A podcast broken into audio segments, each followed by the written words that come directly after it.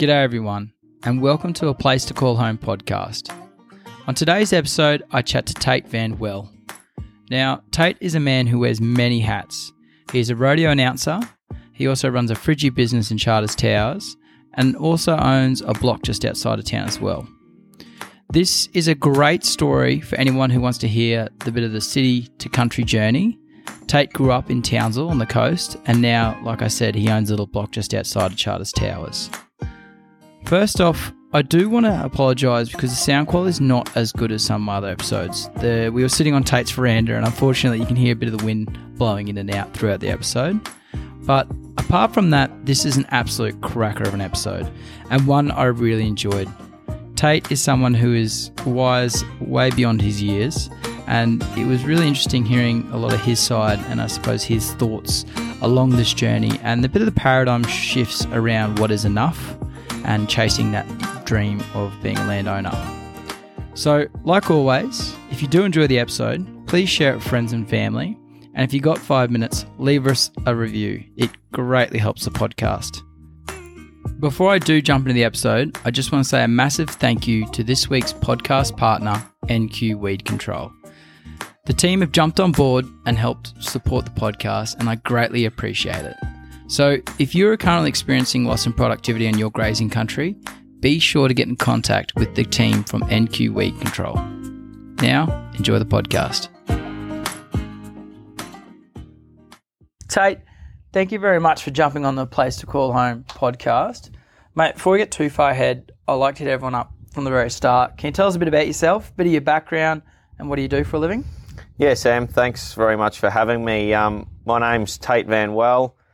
Uh, I live in Charters Towers. I'm 26 years old and um, running a small air conditioning refrigeration business here in the Towers. Have um, a bit of a block of my own and a few cows and horses and chase a bit of rodeo on the weekends and that. Yeah, keep pretty busy. Mate, I thought it was a joke. It, it, it, the bit of the joke I had running around my head is like I've already recorded one Voice of North, Cody, Cody Rogers. yeah. I think you Yeah. guys are direct uh, Yeah. competitors at the moment. Yeah, I'd say in the announcer game. Is that right? We you- um Yeah. no, not competitors. That announcers are few and far between, so we have to buddy up, I think. But um, we haven't been able to do a show yet uh, together, Cody and I. So I'm sort of looking forward to lining up our busy schedules and trying to trying to do a show together. I reckon be pretty fun. Yeah, Mate, what happens there? It's the two voices of the North at the moment.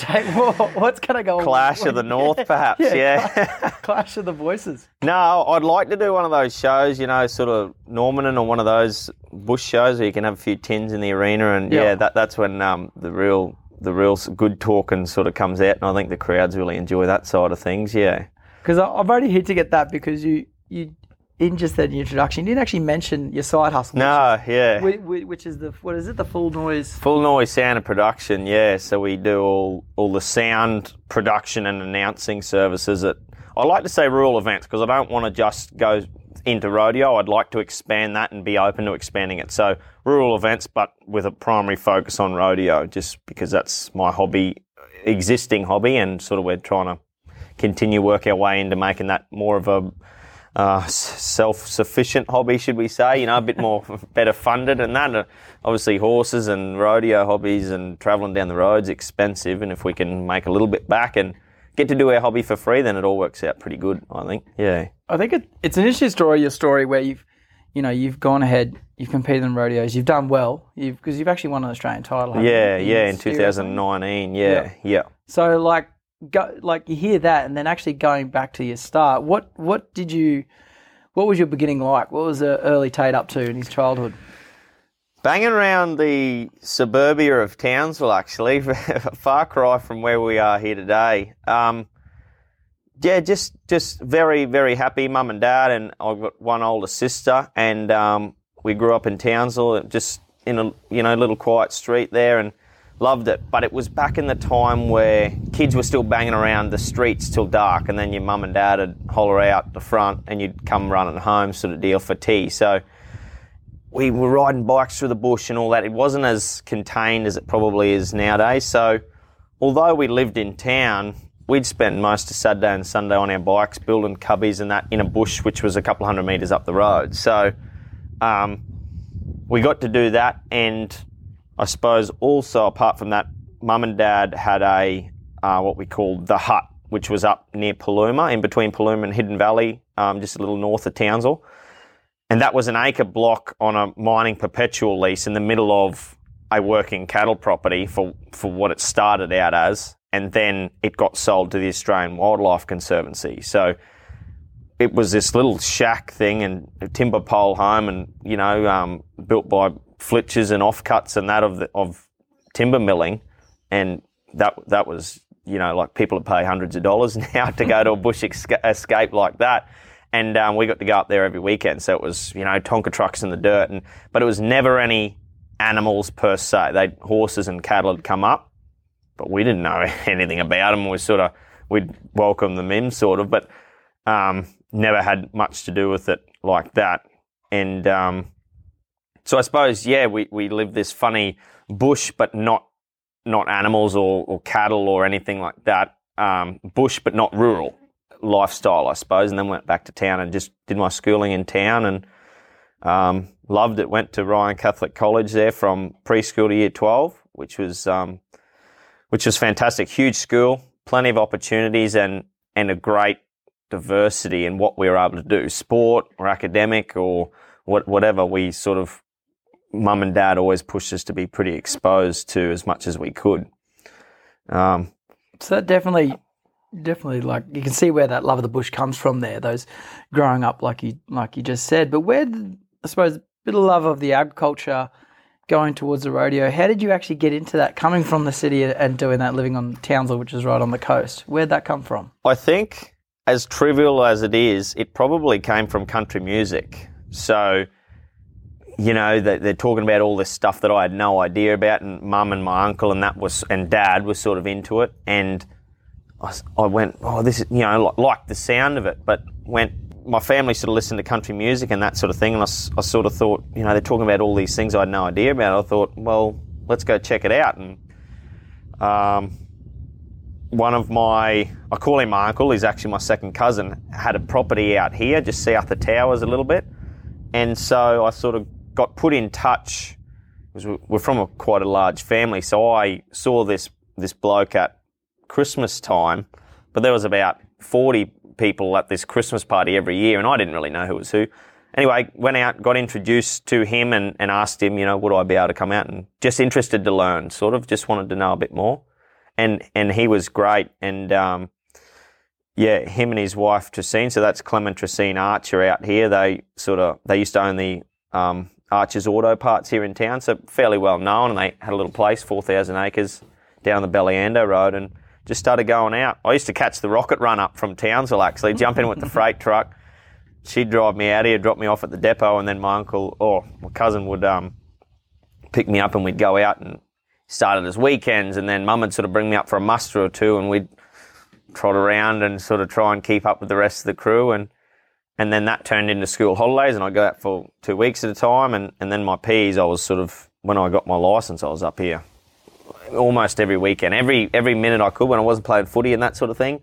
Um, yeah, I'd be I'd be up here and wanted to learn to ride a horse and a motorbike and learn more about cows and why we're putting lick out and, and what it all means and sort of piece it together and and that was a brilliant start because um, Clem was a bit older then and he was sort of semi-retired-ish, I suppose, on that place. So he had the time to teach me. He, he wasn't trying to get $250 a day out of me or yeah. something. It was just about, it was purely really about me learning, which was which was fantastic. So That's I owe awesome. a lot of the start to that, and, and a good steady start too. But you get on all those station horses, and you sort of think, I got to the point where I could sort of keep up with the horse sort of deal, and thought, oh, there's got to be something a bit faster out there. so um, I got in touch with Mark Gibb here in the Towers, who was recommended to me as a bit of a rodeo person, and sort of said, well, I'd like to learn a bit, get on some horses that do something a bit more fast paced than your day to day station work, I suppose. And, and, then, yeah, we started out steer wrestling. Obviously, Gibbo's very handy steer wrestler and, and roper and all that. So they had a sort of facility that lended itself to that sort of thing. And um, yeah, first time I got on, I got on a rodeo horse. It was like a bloody 44 gallon drum of dynamite as compared to that horse I was riding out at mustering. So um, that was pretty interesting and, and just started going with the boys here, you know, Jace Land and, and Riley Gibb and that, and, and those fellas brought me into a whole new community, I suppose, and just started travelling around North Queensland and got a bit better and chased the improvement side of things, I think. And Did you ever did you ever go out and work on stations? Like have you ever like you mentioned there that you worked on your uncle's your cousin's block there. Did you ever go out and work on some stations before starting Yeah. your trade? Yeah, um, did some work up in Croydon on my, so my cousin, his daughter, so my third cousin sort of deal. She um, was on a place up in just north of Croydon there, so I did a couple of stints up there. Um, did a stint through, made some connections through them, and went out to Cowan Downs, just north of Cloncurry there, and um, yeah, loved it, but mum and dad were big. Mum was a big uni person, and dad was a big trade person. So there was a big drive for me. That was in year twelve. I did a couple of stints up there during school holidays. Just sort of got myself out there, and um, and there was a big push though to come back and get something on paper. And then they didn't care Yep. and I, I probably really respect and am very grateful for that decision mm. because if I'd have gone out the first year after school, I don't think I would have come back. you know, and and not to say that's that's a bad thing, but you know the way things have worked out, I've got a brilliant trade behind me, and Yep. I'm I'm very appreciative that I do have that either to fall back on or as I am now working pretty hard in the industry and and reaping the rewards from that. So um, as much as I would have liked that bit of, you know, station experience, I think it's fairly rare that people do 12 months and then come back to, to their their job in town and, and don't have a calling to go back out there. So, um, It's a hard bug to get rid of. Once you once you do it, it'd be Yeah. the same as it's like rodeoing. It's like anything you're passionate about. Yeah. Like if you are passionate about agriculture or being on the land and you go out and work on these stations, it's it's pretty hard. yeah, hard, hard to move off unless you get to that point where you want to start stepping up. But I think so. And Yeah. and the results are so tangible on the land. You know, you you. You, you invest in a breeding program or you buy a bull and, and that's a cost of your operation but then that bull puts out all the progeny and, and in nine months time you see them popping on the ground like that to me is what I think a lot of people get a, a big kick out of is seeing it seeing that there. process yeah and it's you can see it right there you know it's physical that's I I think that's the brilliant part of it yeah so when you're back in charters here, you, you did your trade, you did your frigid trade, is that right? Or where did you do your trade at? Yeah, did three and a half years in Townsville and then shifted out here. Got an opportunity to work for the local Frigi mob here. Um, did 18 months there, finished off my apprenticeship, did another 12 months as a tradesman.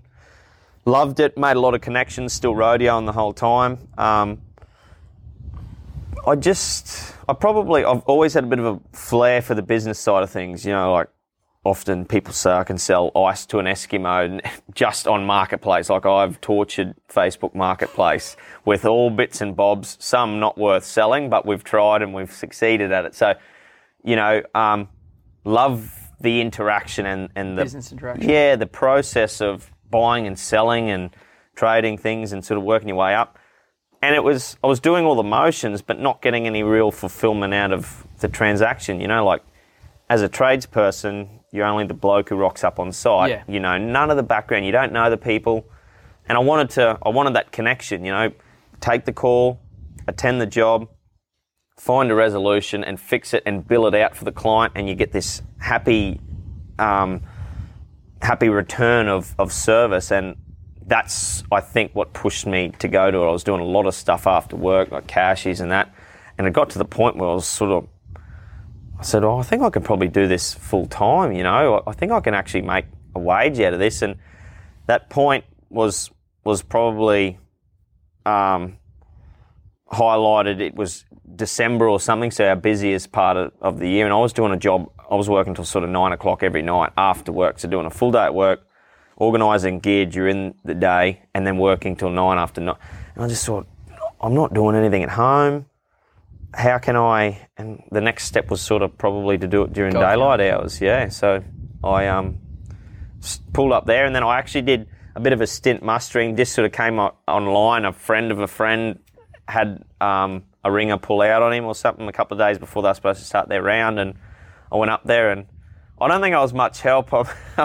My skills are not probably um, as great as what they would have liked, but anyway, I didn't fall off the motorbike too many times, and we got the job done. But um, yeah, so I did two weeks up there, and I, I sort of probably that cemented to me that I didn't want to go full time onto the land. Like Yeah. I, I liked it, but sitting on a motorbike chasing cows for two weeks wasn't setting me on fire. I like it as a little thing to do a little bit every now and again, but I probably wanted to come back and do something, you know, fridgy or trade wise that I could sort of get stuck into and do that on the side, keep that as a hobby. I think that's. I think you, you touched on a pretty important point there. I'll, I want to like you know try and get across, and that's why it's good to chat to people like you. And there's a, there's a few others that I've chatted to along these lines where it's okay Yeah. to do that. Like so, I think some people's expectation is like you either got to be full time off the land, full time on the land. And, and last couple of years, I think COVID's really shifted that process of actually country lifestyle, living in the bush is bloody good. Yeah. Uh, it's a great way to grow up, great Yeah. way to raise kids. Yeah. And you can these days have the best of both worlds. Yeah. Um, it's just making sure that you're happy with that, and also uh, that outside pressure of being like it's okay. Like you know, some people might might might see that and be like, oh, why didn't he just chase it? Why didn't he just go and try and build a big Yeah. herd and go ahead? But you're happy with where you're doing, and that's and that's that's awesome to see because honestly, like that's enough. Yeah. Yeah.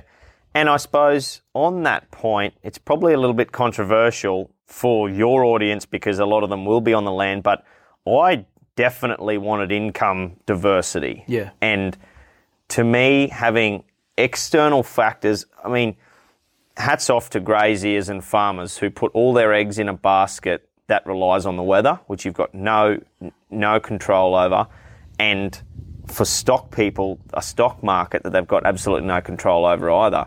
Your whole profit comes from two factors that you've got no control over. Now, to me, that didn't sit well with me. I wasn't prepared to rest all my eggs in a basket that had external factors that could that could really significantly um, affect the profit that I made in a year. So I suppose I love the lifestyle of it, and I love doing the activities as a bit of a side thing. But I always needed as a bit of probably security for myself to have that off farm, if we can put that in inverted commas, Yeah. income.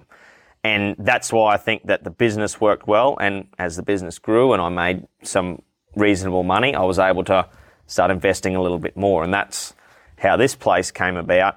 Um, So touching on that, touching on this block here that we're at, we're at the moment, how you said you started investing? Where you you kicked off the business there? You're obviously renting a block in town or something like that during that. Where were you doing anything with the money you're making during your apprenticeship or when you started the business? Were you investing, real estate investing, anything like that to grow an asset? just just squirreling money away. Yeah. My, my auntie has a good little saying. It's um, many a mickle does a muckle make, you know, and and that means every little bit. It doesn't matter how small it may be. Every little bit counts. So I'll give you an example. Actually, when I was an apprentice, I used to work on some big construction sites, and if anyone's been there, you know there's, you know, the, the builders drop screws and this bloke drops, mm. you know, knock-ins or dynabolts. They used to call me Bowerbird because I'd rip around with a little bucket and pick up all the screws and the dynabolts.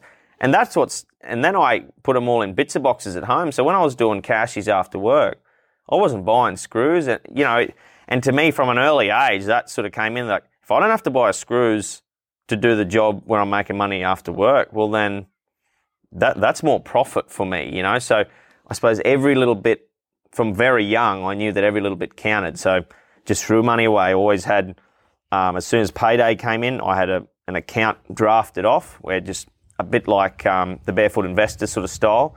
Mum helped me with that. She has a finance background. Um, and she sort of said, "Well, you know, this is your bills account. Throw everything, draft it off that, and then there's your spending." So I always had a bit of savings coming through, and then trading a few vehicles here and there. Sort of, I'd drive this thing till it was didn't suit me anymore, and sell it, and then the next thing. So was building a little bit more, and and and that sort of thing, and and um, just there was no no major shakes. Just just putting money away. I think just working, turning up every day, doing a good job, picking up overtime wherever we could, and and just putting it really away into that. Yeah. How'd you go about uh, getting the finance and the process of buying this block? Did you go and see a mortgage broker, or did you just go straight in the bank, or Yeah. how'd you go about it? Uh, got recommended onto a mortgage broker. Absolutely brilliant. First time, it's very. Um, there's a lot of things that I think a lot of people don't understand about purchasing property and all that. And she really made it very easy first Yeah. time. So I had a lot of people help me, my auntie and my mum, and they've been involved in business and sort of, oh, what's this? And spoke to a lot of people. Just got a little bit of info from everyone. Oh, would you would you buy a little two bedroom place in town first and live in that, or would you would you go and buy the 50 acre block out just outside what you want or what you need? And wanted to gauge that. Anyway, decided that because I had a couple of horses by that time, so I really needed somewhere to put them, and um, it just naturally came to the conclusion that I needed a block, and that's what I wanted. So got just had that bit of money there, and then it was at the time where they were doing those government incentives for the first first home buyers and that sort of thing. Yep. So they covered your stamp duty, which was a significant yeah. saving, and I'm just um, just trying to think, but lender's mortgage insurance, which got you from the 80 percent and and lent up to ninety five percent. I'm not sure whether that was covered under that. It, I might have gone under one of those schemes or something, but the banks were very limited about how much they because this was obviously a bare block, no power, no water, uh, except an unequipped bore, and no no accommodation or anything. So they were pretty. It was a pretty risky thing for to to lend me money.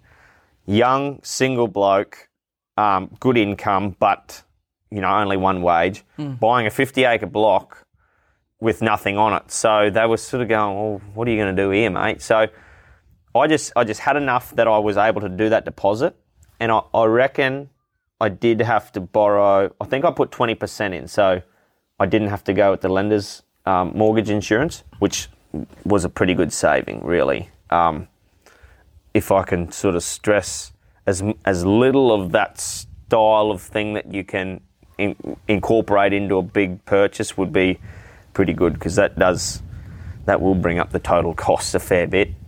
Um, had that mortgage broker, yeah, did a, did a great job and end up getting the money and and bought this place. And it was a sort of slow process. I wasn't living here at the time. Obviously, th- there was nothing here, and just over time have have um, yeah put put a bit on here and built put a donger on here as a bit of a interim step to something bigger, either moving a house or building a house here and and um, moving forward. But see, I don't know whether this is this is the end or whether it's a stepping stone to something bigger. It, it's great for now, but I'm going to soon outgrow it, and so over capitalising in this block might mean that It'll hinder your process later. yeah, yeah. Or if I tie up all my cash flow into here, or my capital into here, then does that leave much for down the track? And we know that property is not cheap these days, so as much as we can have on hand would be good.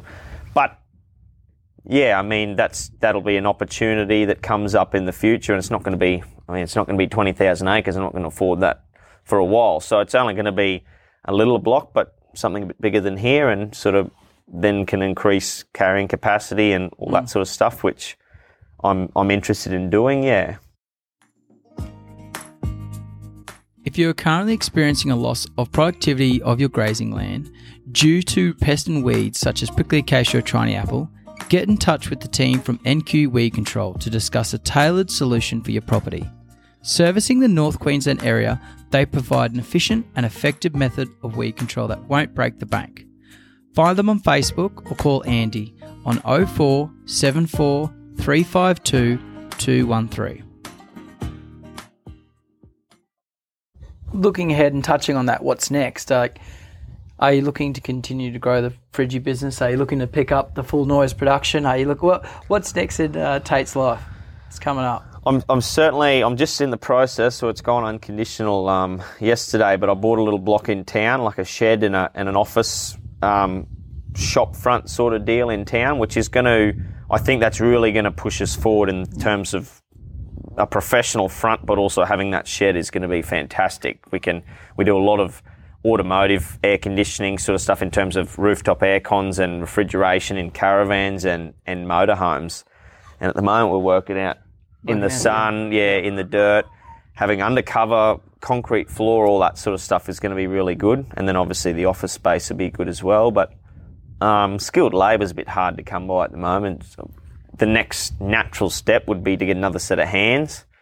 Those set of hands are um, turning out to be a bit harder to find than I thought. So, um, how many people have you got currently in the team? I've got an apprentice who's just about to go third year in the next couple of uh, months, and then I've got an office lady who works, um, yeah, for me as well, which is fantastic. And I think we're very productive for what we can do.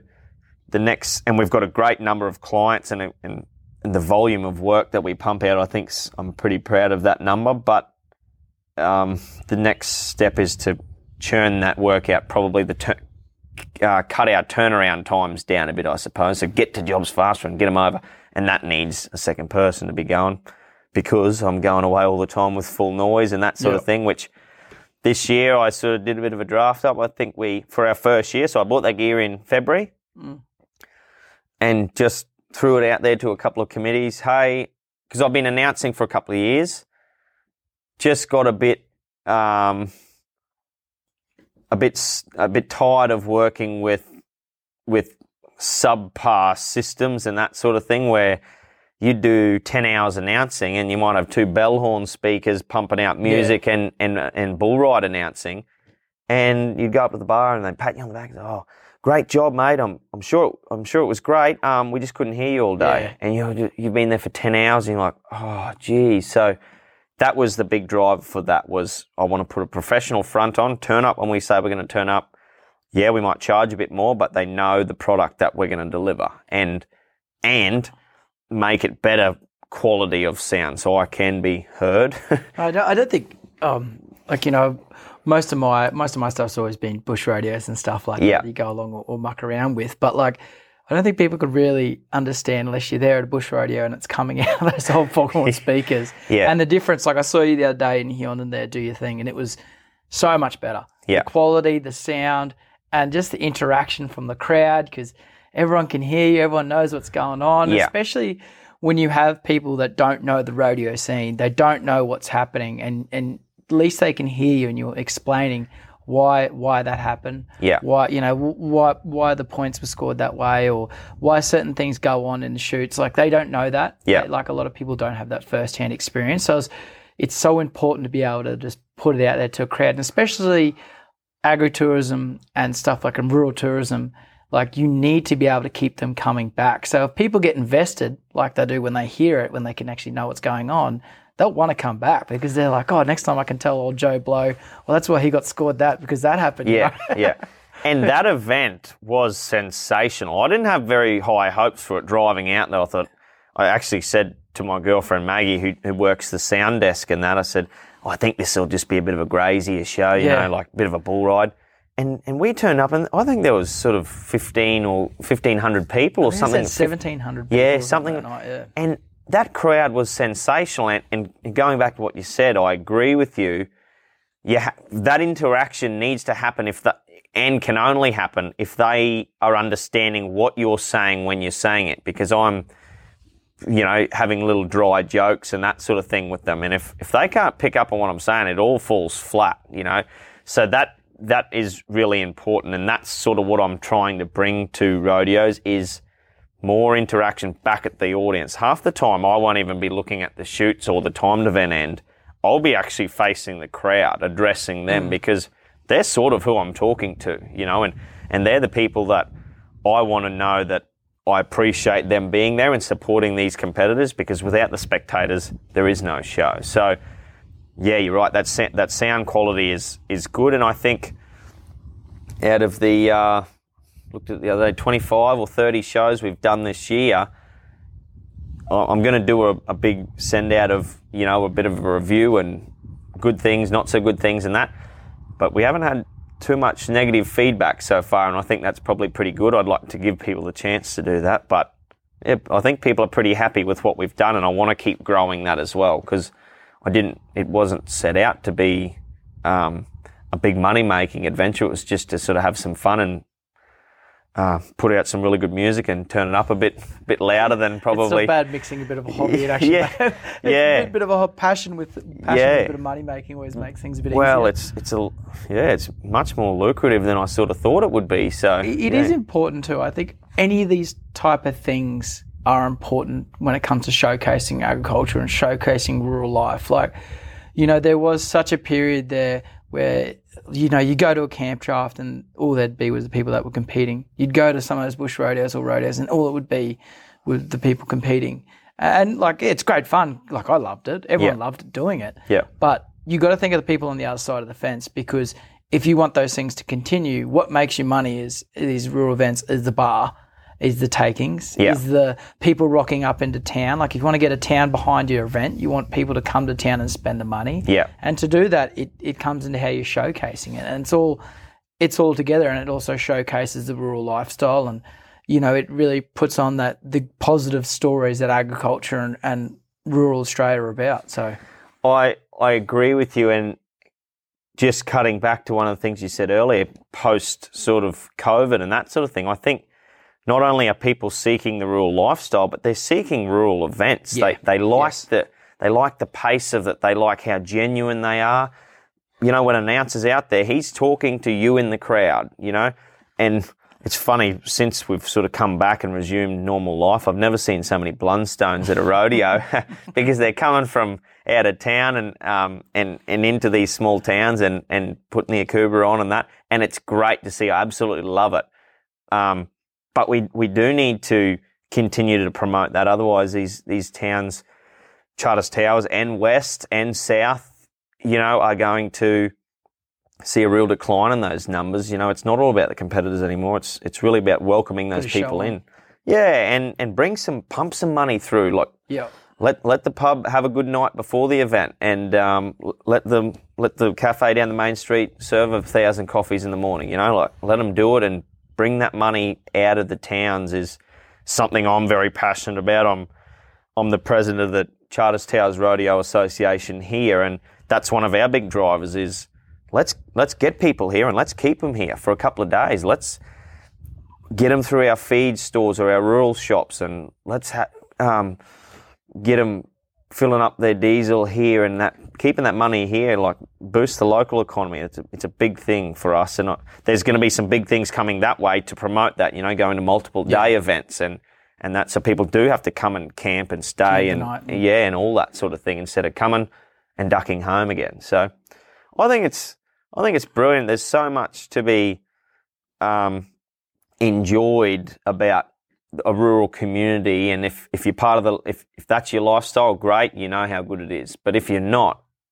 coming away for a weekend or going to a bush Just event or it. oh just yeah I, I think they'd be back in a heartbeat you know So, mate, we did touch on just before about what's next for you, and you were talking about your business. But looking at the property and stuff like that, you said you're in a bit of bit of the two minds, and it is around that conversation around what's enough. yeah But are you? You still sound like you're on the fence about what you're going to do here. Are you looking? Is this it, or is you looking to to tack on a bit more land and grow grow that, or what's your plan? watch this space um, That's good. I I seesaw all the time, back and forth. Um, do I want to go this direction? Do I want to go that direction? Um, I've I've always had a passion for aviation and that, and I'd love to go and get um, a license. I'm not particularly because I can't really work it in too much with with my job or my income. It doesn't really matter. I'd love to do helicopters, but I mean, um, or do my helicopter license but it does it fit in, or is it just a very expensive hobby? You know, so Yeah. how does that all work? But I'd, that's probably one of my steps. So, and there's only a certain amount of money coming in. So, I mean, do I want to chase that side of things, or am I happy here? I mean, we yeah, we talked about enough.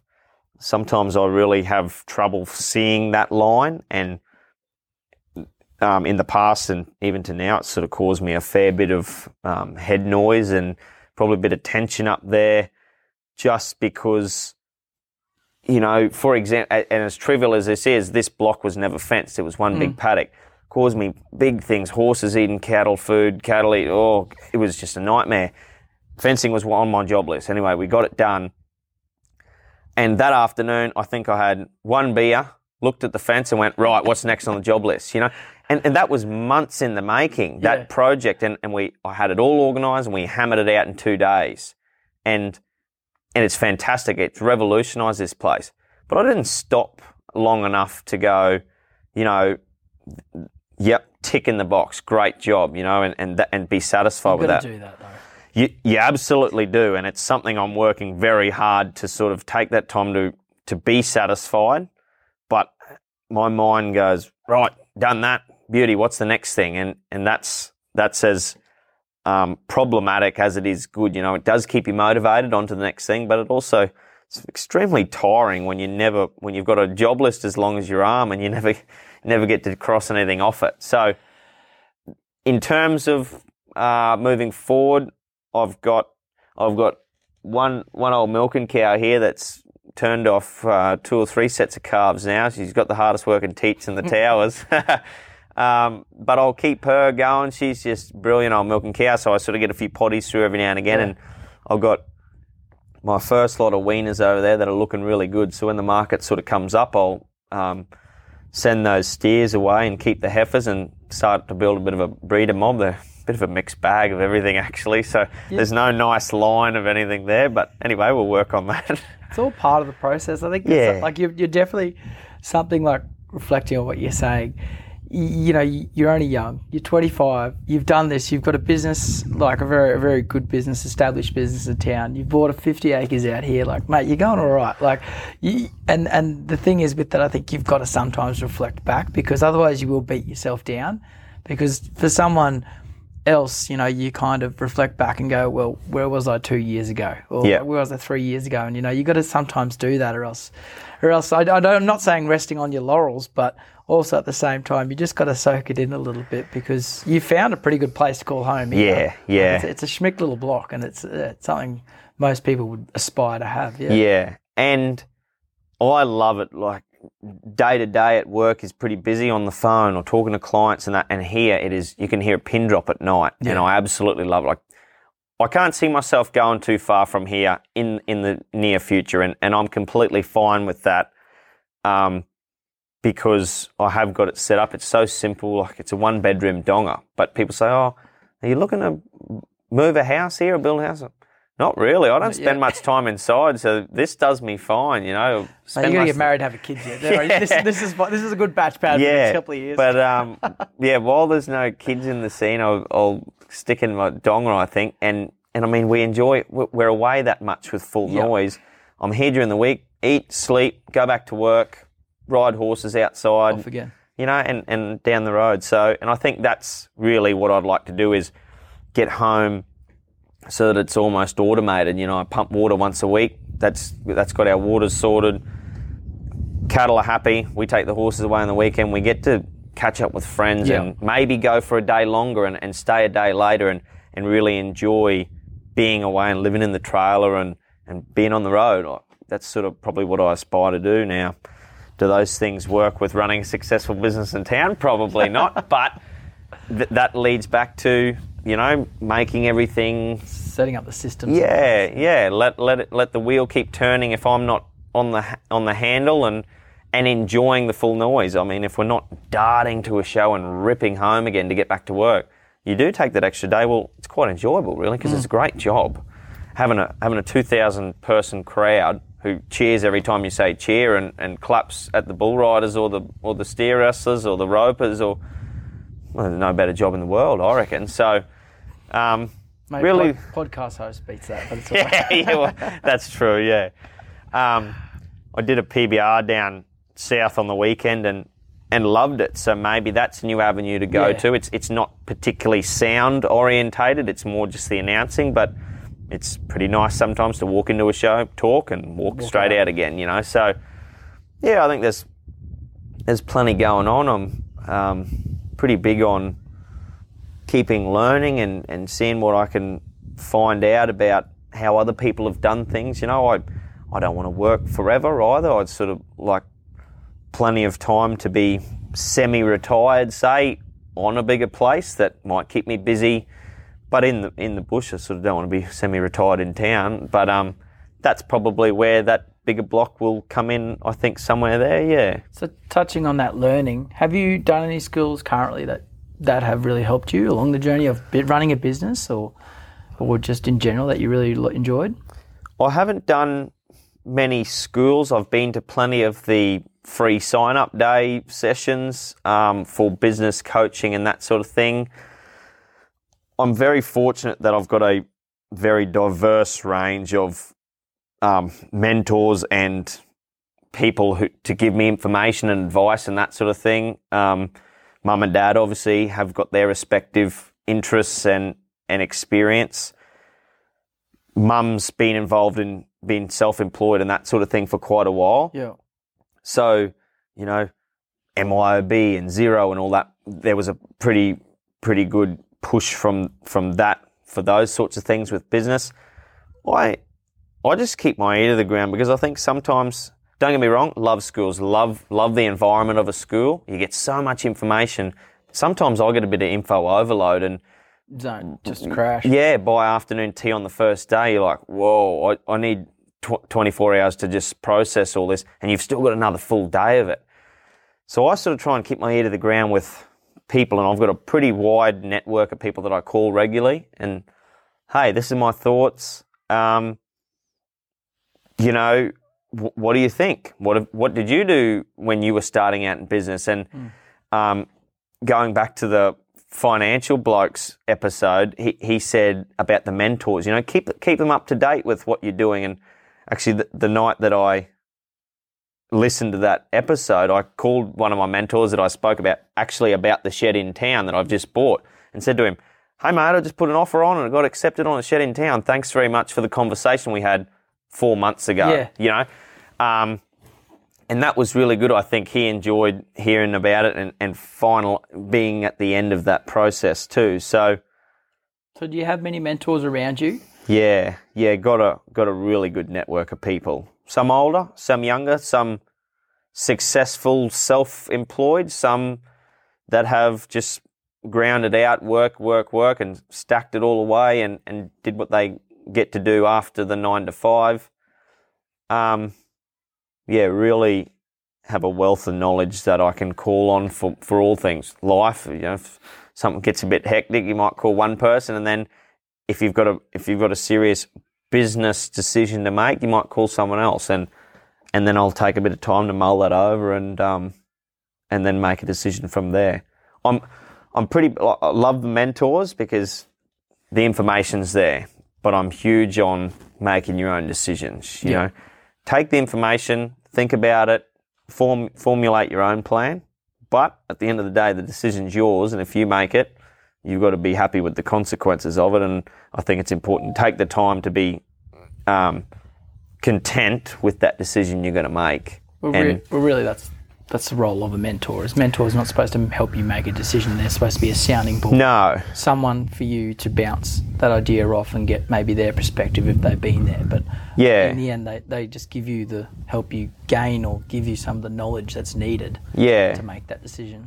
absolutely. I, I think I think they're so important, but also think you know being acutely aware of the responsibility that Yeah. comes with those is, is probably a good thing too, especially in business because yeah, that's that's the bread and butter when it comes back to it. And all livestock, you make a decision, it's the wrong one.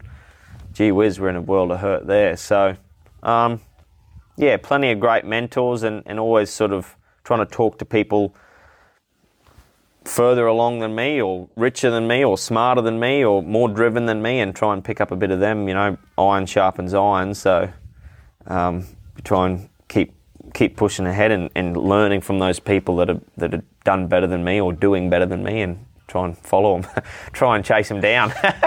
What would be your one piece of advice that you'd give to the younger generation coming through? Whether that is like, you know, land ownership or whether it's just life in general that you've really taken on board. I think one of my biggest things that I always say to myself is hard work always works. I think you keep your nose to the grindstone, you, you chisel away, you turn up every day, you do a good job, you go home. Work, working hard will see you through a lot of things, I think, especially for the younger generation. Now, I'm not going to bag on them too much, but we're seeing a shift in in their mentality about um, how work operates and you know all that sort of stuff. I think if, if you want some, you work hard and, and you either go to work or you work for yourself particularly hard or start that side hustle. Work your butt off and, and the re- results are, are guaranteed to come, I think. Yeah. Um, it's a pretty tough um, economical cl- economic climate at the moment, and um, there's a lot of people going, "Gee, I might have overcapitalised in a mortgage or a place or something." It's the place we love and we want to live here, and we don't want to give it up, but we're really struggling financially. Get a second job. Go. There's plenty of work out there. If you're able, go and go. You know, spend say, "I'll do this for 12 months. I'll pour beers at the local pub after work for 12 months." Get yourself ahead, like yeah, there's there's no one coming to save you, and you need to be resilient in yourself to to help yourself out of the hole. If you've dug it for yourself, be resilient enough to pull yourself out. I think is really good, and that comes down to working hard and, and getting ahead. Yeah. Yeah, mate, that's good. Um, Tate, you've been a bloody world of wisdom, mate. Wisdom beyond your years so far. But look, thanks for your time today. Um, I know we're sitting out here on your veranda, um, so it's been it's been it's been nice, and I appreciate you taking a bit of time and chatting to us. So thank you very much. No, it's great, Sam. Thanks very much.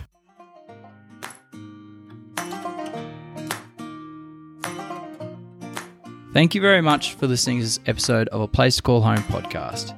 If you enjoyed the episode, please take a moment and leave us a review. It's the best way to help the algorithm. And if you got five, please share it with some friends and family. I'd greatly appreciate it. Now, for the quote of the day, I leave you with one from Jim Rohn. And he says, The bigger the why, the easier the how. Have a great day.